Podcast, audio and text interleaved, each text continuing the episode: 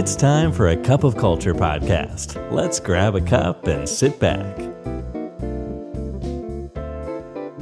ได้เวลาจิบกาแฟคุยกันเรื่องวัฒนธรรมองค์กรกับอาคาพคอเจอร์แล้วนะครับ สวัสดีครับคุณผู้ฟังครับ ขอต้อนรับผู้ฟังเข้าสู่กาแฟแก้วที่ 372 กับผมบอลสุรัตน์โพธิประสาทนะครับ ตอนนี้เหลือ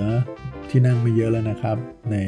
หลักสูตร of Culture Fundamentals นะครับ รุ่นที่ 3 นะครับที่เรา จะจัดขึ้นในวันที่ 20 21 แล้วก็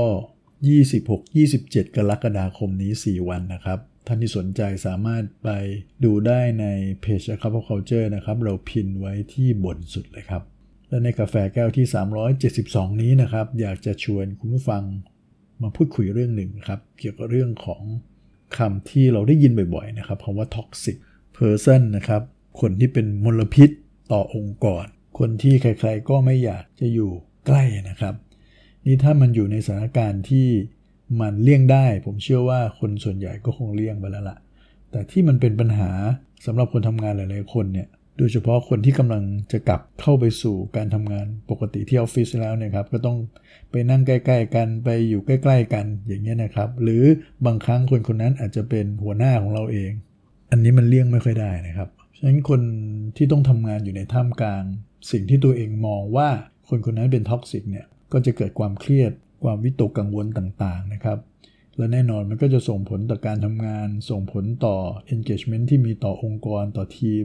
แรงจูงใจอะไรต่างๆ ในการทำงานมันก็คงตกไปครับ นี่คำว่า toxic person เนี่ยหรือคนที่มีพฤติกรรมที่เป็น toxic เนี่ยมันมีอะไรบ้าง มันก็จะเริ่มต้นจาก คนที่ชอบคุยโวโออวดนะครับ เอาตัวเองเป็นศูนย์กลางในทุกๆเรื่อง จนไปถึงคนที่มีพฤติกรรมไม่ค่อยน่าไว้วางใจนะครับ พูดอย่างทำอย่างครับสัญญาอะไรแล้วเราก็ไม่ค่อยทำคนชอบนินทา คนชอบที่จะหักหลังกันนะครับ ไปแทงกันข้างหลัง หรือรวมไปถึงเรื่องการเล่นพรรคเล่นพวก แบ่งพรรคแบ่งพวกมีการเมืองในองค์กร พวกนี้รวม เรียกว่าเป็น toxic person ได้นะฮะหรือจะหมายรวมถึงพฤติกรรมของคนที่ชอบข่มคนอื่นเลยก็ได้นะครับ อาจจะด้วยคำพูดหรือการกระทำในเชิงพฤติกรรมเลย ถ้าในต่างประเทศเนี่ยก็จะมีเรื่องการเหยียดผิว มีเรื่องของ sexual harassment อะไรต่างๆ อันนี้ก็ถือว่าอยู่ในระดับรุนแรงแล้วนะครับนี่เรื่องเทคนิคในการที่เราจะวางตัวหรือจะปฏิบัติตัวต่อเพื่อนร่วมงานที่มีแนวโน้มที่เป็น toxic person แบบนี้เนี่ย คุณผู้ฟังนี่สามารถจะไปหาอ่านได้ในโซเชียลมีเดียหรือในไป search ใน Google ก็ได้นะครับ มีค่อนข้างเยอะเลยนะครับ แต่ว่าในส่วนตัวของพวกเราเองเนี่ย เราก็คงอยากจะแชร์ในมุมของเกี่ยวกับเรื่องขององค์กร หรือ action ที่ทางองค์กร หรือทางผู้บริหารควรจะจัดการกับมันว่า ไม่ให้คนที่เป็น toxic person เนี่ยนะครับ ได้มาสร้างผลกระทบในเชิงลบกับคนอื่น เราทำยังไงได้บ้างครับนะครับในมุมขององค์กรอันแรกเลยต้องขีดเส้นให้ชัดเจนก่อนเลยครับ ว่าอะไรเป็น toxic และอะไรไม่ใช่ toxic นะครับ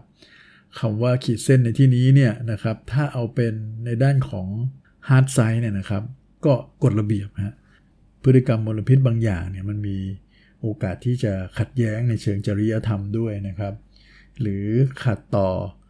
การที่มนุษย์คนหนึ่งเนี่ยควรจะปฏิบัติต่อกันและกันนั่นเองหรือการที่จะต้องให้เกียรติกัน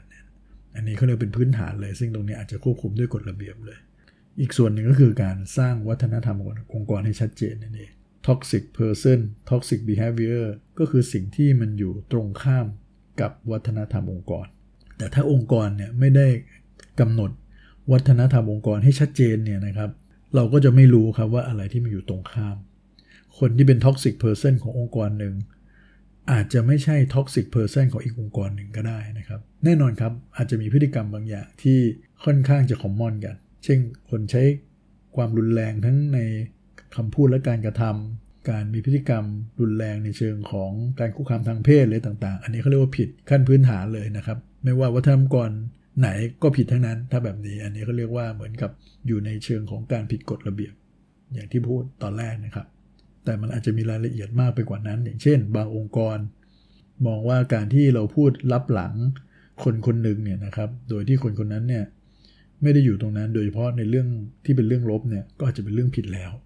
หรือการที่คนคนหนึ่งอาจจะมีพฤติกรรมที่จะไม่พัฒนาตนเองนะครับ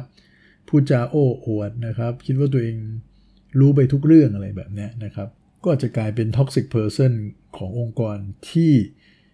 มีวัฒนธรรมแห่งการเรียนรู้ การพัฒนาตัวเองอยู่ตลอดเวลาเห็นไหมฮะอันขั้นแรกเราต้องกำหนดวัฒนธรรมองค์กรให้ชัดเจนก่อน ว่าเราอยากเห็นองค์กรเราเป็นยังไง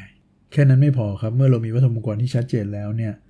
เราก็ต้องให้วัฒนธรรมองค์กรเนี่ยซึมซาบไปในทุกๆ อณูขององค์กรด้วย เพื่อจะได้ป้องกันไม่ให้ toxic person เนี่ยได้เข้ามามีส่วนกับเรื่องต่างๆ ไม่ว่าจะตั้งแต่กระบวนการสรรหาคนเข้ามา การ onboard พนักงาน หรือว่าการประเมินผลงานต่างๆ เนี่ยก็ต้องให้วัฒนธรรมองค์กรมีส่วน เห็นไหมฮะ มันก็จะเป็นการป้องกัน toxic person พวกนี้ นั่นคือส่วนแรกนะครับ ก็ต้องกำหนดให้ชัดเจนไปเลยเรื่องวัฒนธรรมองค์กรนะครับ แล้วก็ลงมือทำจริงจังครับ อันที่ 2 ก็คือ องค์กรจะต้องไม่ประนีประนอมกับเรื่องของ toxic behavior หรือคนที่มีแนวโน้มที่จะสร้างมลพิษเหล่านี้ ปัญหาที่เกิดขึ้นก็คือว่า หลาย ๆ องค์กรเนี่ยเลือกที่จะปฏิบัติกับคนที่มีผลงานที่เป็นค่าเฉลี่ยนะครับ แต่คนที่มีความโดดเด่นมีผลงานดี ๆ เนี่ยไม่กล้าไปแตะเขานะครับ แล้วมันก็มีหลาย ๆ ครั้งนะครับ คนที่มีผลงานโดดเด่น มีผลงานยอดเยี่ยมเนี่ย แต่มีพฤติกรรมที่เป็น toxic นี้ในเชิงของผู้บริหารเองเนี่ย ถ้าจะไป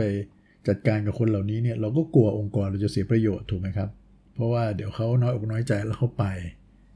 ยกตัวอย่างนะครับ อย่างในแผนกขายอะไรอย่างเงี้ยนะครับ เราจะมีเซลส์ที่เป็นซูเปอร์สตาร์เป็น rock star เลย แต่บังเอิญเขาเป็น toxic rock star เนี่ยนะครับ เอ๊ะแล้วเราจะทำยังไงดี การสูญเสียเขาไปอาจจะหมายถึง ตัวเลขอะไรต่างๆ ค่อนข้างเยอะนะครับ แต่เนี่ยแหละครับถึงบอกว่ามันเป็นการตัดสินใจที่สำคัญของผู้บริหาร การปล่อยอะไรไปตามน้ำแบบนี้มันเขาเรียกว่าเป็นการบริหารจัดการแบบเอาง่ายเขาว่า แต่ผู้บริหารที่มีฝีมือเนี่ยเขาจะเอาเรื่องพวกนี้อยู่ครับงั้นผู้บริหารต้อง take action จริงจังนะครับ แล้วไม่ประนีประนอมมองว่าการที่คนมีพฤติกรรมที่อยู่ตรงข้ามกับวัฒนธรรมองค์กรเนี่ยอันเนี้ยต้องจัดการนะครับ ครั้งแรกก็อาจจะมีการตักเตือนก่อนนะครับ มีการมาพูดคุยกัน ใช้กระบวนการโค้ชก็ได้นะครับ ในการช่วยให้เขาเห็นปัญหาหรือผลกระทบ ในสิ่งที่เขาทำที่อาจจะมีส่งผลต่อคนอื่น บางทีเจ้าตัวไม่รู้ครับ บางคนมีเซลล์เนสค่อนข้างต่ำนะครับเขาไม่รู้ว่าสิ่งที่เขาทำไปเนี่ย มันไปกระทบจิตใจคน หรือศักดิ์ศรีของความเป็นมนุษย์ของคนบางคนได้ครับงั้นก็ต้อง take action จริงจังนะครับ แล้วก็ประการที่ 3 สุดท้ายก็คือว่า องค์กรจำเป็นจะต้องมีระบบในการฟีดแบ็ที่ชัดเจน หรือมีระบบในการที่จะให้พนักงงานเนี่ยสามารถที่จะส่งข้อร้องเรียนเมื่อเห็นพฤติกรรมอันเป็นลบเหล่านี้นะครับนะครับไม่ไม่ว่าข้อข้อมูลนี้อาจจะมาถึง HR หรือจะมาถึงใครก็แล้วแต่เนี่ยก็ต้องมั่นใจว่าในกระบวนการรับข้อร้องเรียนเหล่านี้เนี่ยมันต้องมีความโปร่งใส มันต้องมีกระบวนการที่ดีในการบริหารจัดการ แล้วก็ต้องรักษาความเป็นส่วนตัวนะครับ หรือความรักของคนที่เป็นคนที่ให้ข้อมูลพวกนี้ด้วยนะหลาย ๆ องค์กรนี่ CEO เนี่ยเปิดเป็นช่องทางเลยนะครับ ให้คนที่เจอ toxic person เนี่ยสามารถที่จะข้ามมาหา CEO มาแจ้ง CEO ได้เลยว่า พบเจอสิ่งเหล่านี้นะครับ การทำแบบนี้เนี่ยก็เป็นการส่งสัญญาณให้พนักงานทุกคนเห็นครับว่า CEO เอาจริงเอาจังเกี่ยวกับเรื่องพวกนี้ เพราะบางทีไปผ่านคนบางคน เช่นไปผ่านหัวหน้าตัวเองเนี่ยเราก็ไม่รู้ใช่ไหมว่ากระบวนการขั้นตอนหรือหัวหน้าอาจจะมีเขาเรียกว่ามีส่วนได้ส่วนเสียกับ toxic person คนนั้นอย่างที่บอกถ้าสูญเสีย toxic person นี้ไป หัวหน้าก็จะได้รับผลลบไปด้วยอะไรอย่างเงี้ยเพราะฉะนั้นมันก็ต้องมีกระบวนการที่ดี อีกวิธีการหนึ่งนะครับ ในกรณีที่เรามีวัฒนธรรมองค์กรที่ชัดเจนแล้วนะครับ การที่เราทำเซอร์เวยทางด้านวัฒนธรรมองค์กรนะครับหรือทำ culture survey พวกนี้บางทีมันก็จะทำให้เราเห็นเหมือนกันว่า ตรงไหนมีปัญหาอยู่นะครับ แล้วเราค่อยไปเจาะตรงนั้นก็ได้นะครับเราจะทำโฟกัสกลุ่มหรือมีการอินทวิวพนักงงานบางคนเพื่อจะทำความเข้าใจว่าเรามีปัญหาอยู่ตรงไหนนะครับ และอาจจะสาวไปถึงตัวคนที่ทำให้เกิดปัญหาด้วย แม้ว่าจะมีหลาย ๆ คนพยายามจะซุกเรื่องพวกนี้ หรือทำเป็นไม่รู้ไม่ชี้ก็ตามเนี่ยนะครับ ถ้าองค์กรเอาจริงเอาจังนะครับ แล้วก็ทำ survey พวกนี้ในเวลาที่เหมาะสมด้วยเนี่ย ก็อาจจะทำให้รู้ได้นะครับว่าเรามี toxic person หลบซ่อนอยู่ตรงไหนในองค์กรหรือเปล่าครับงั้นสรุปนะครับก็คือขั้นแรกถ้าเราจะจัดการกับ toxic person เนี่ยนะครับเราต้องขีดเส้นในชัดก่อนครับว่าอะไรเรียกว่า toxic อะไรไม่ toxic นะครับงั้นเส้นของกฎระเบียบ อันนี้ก็เส้นหนึ่ง เส้นของวัฒนธรรมองค์กรที่ชัดเจน อันนี้ก็อีกเส้นหนึ่งเป็นทั้ง hard side และ soft side เลยครับเพื่อจะได้รู้ว่าอันไหนอยู่ข้างไหน มื่อมีเส้นนี้ชัดเจนแล้ว เราก็ต้องเอาจริงเอาจังนะครับ ต้องมีเขาเรียกว่า non tolerance policy จริงจังว่าเราจะไม่ทนกับสิ่งเหล่านี้ เราจะไม่ปฏิปนอมกับพฤติกรรมที่ขัดแย้งกับความเชื่อกับการอยู่ร่วมกันที่ดีของคนในองค์กร และสุดท้ายคือเราก็ต้องมีระบบที่ดีในการที่จะรับข้อมูลต่างๆ เหล่านี้จากคนที่เป็นผู้ถูกกระทำนะครับ รักษาความเป็นส่วนตัวของเขา มีกระบวนการและช่องทางที่มันมีประสิทธิภาพจริง ๆ อย่าลืมนะครับว่าในช่วงเวลานี้เนี่ยสงครามทาเลนต์เนี่ยมันดุเดือดเลือดพล่านมาก อย่าให้การที่เราพยายามจะรักษา toxic person บางคนไว้ เพียงเพราะว่าเรากลัวที่จะ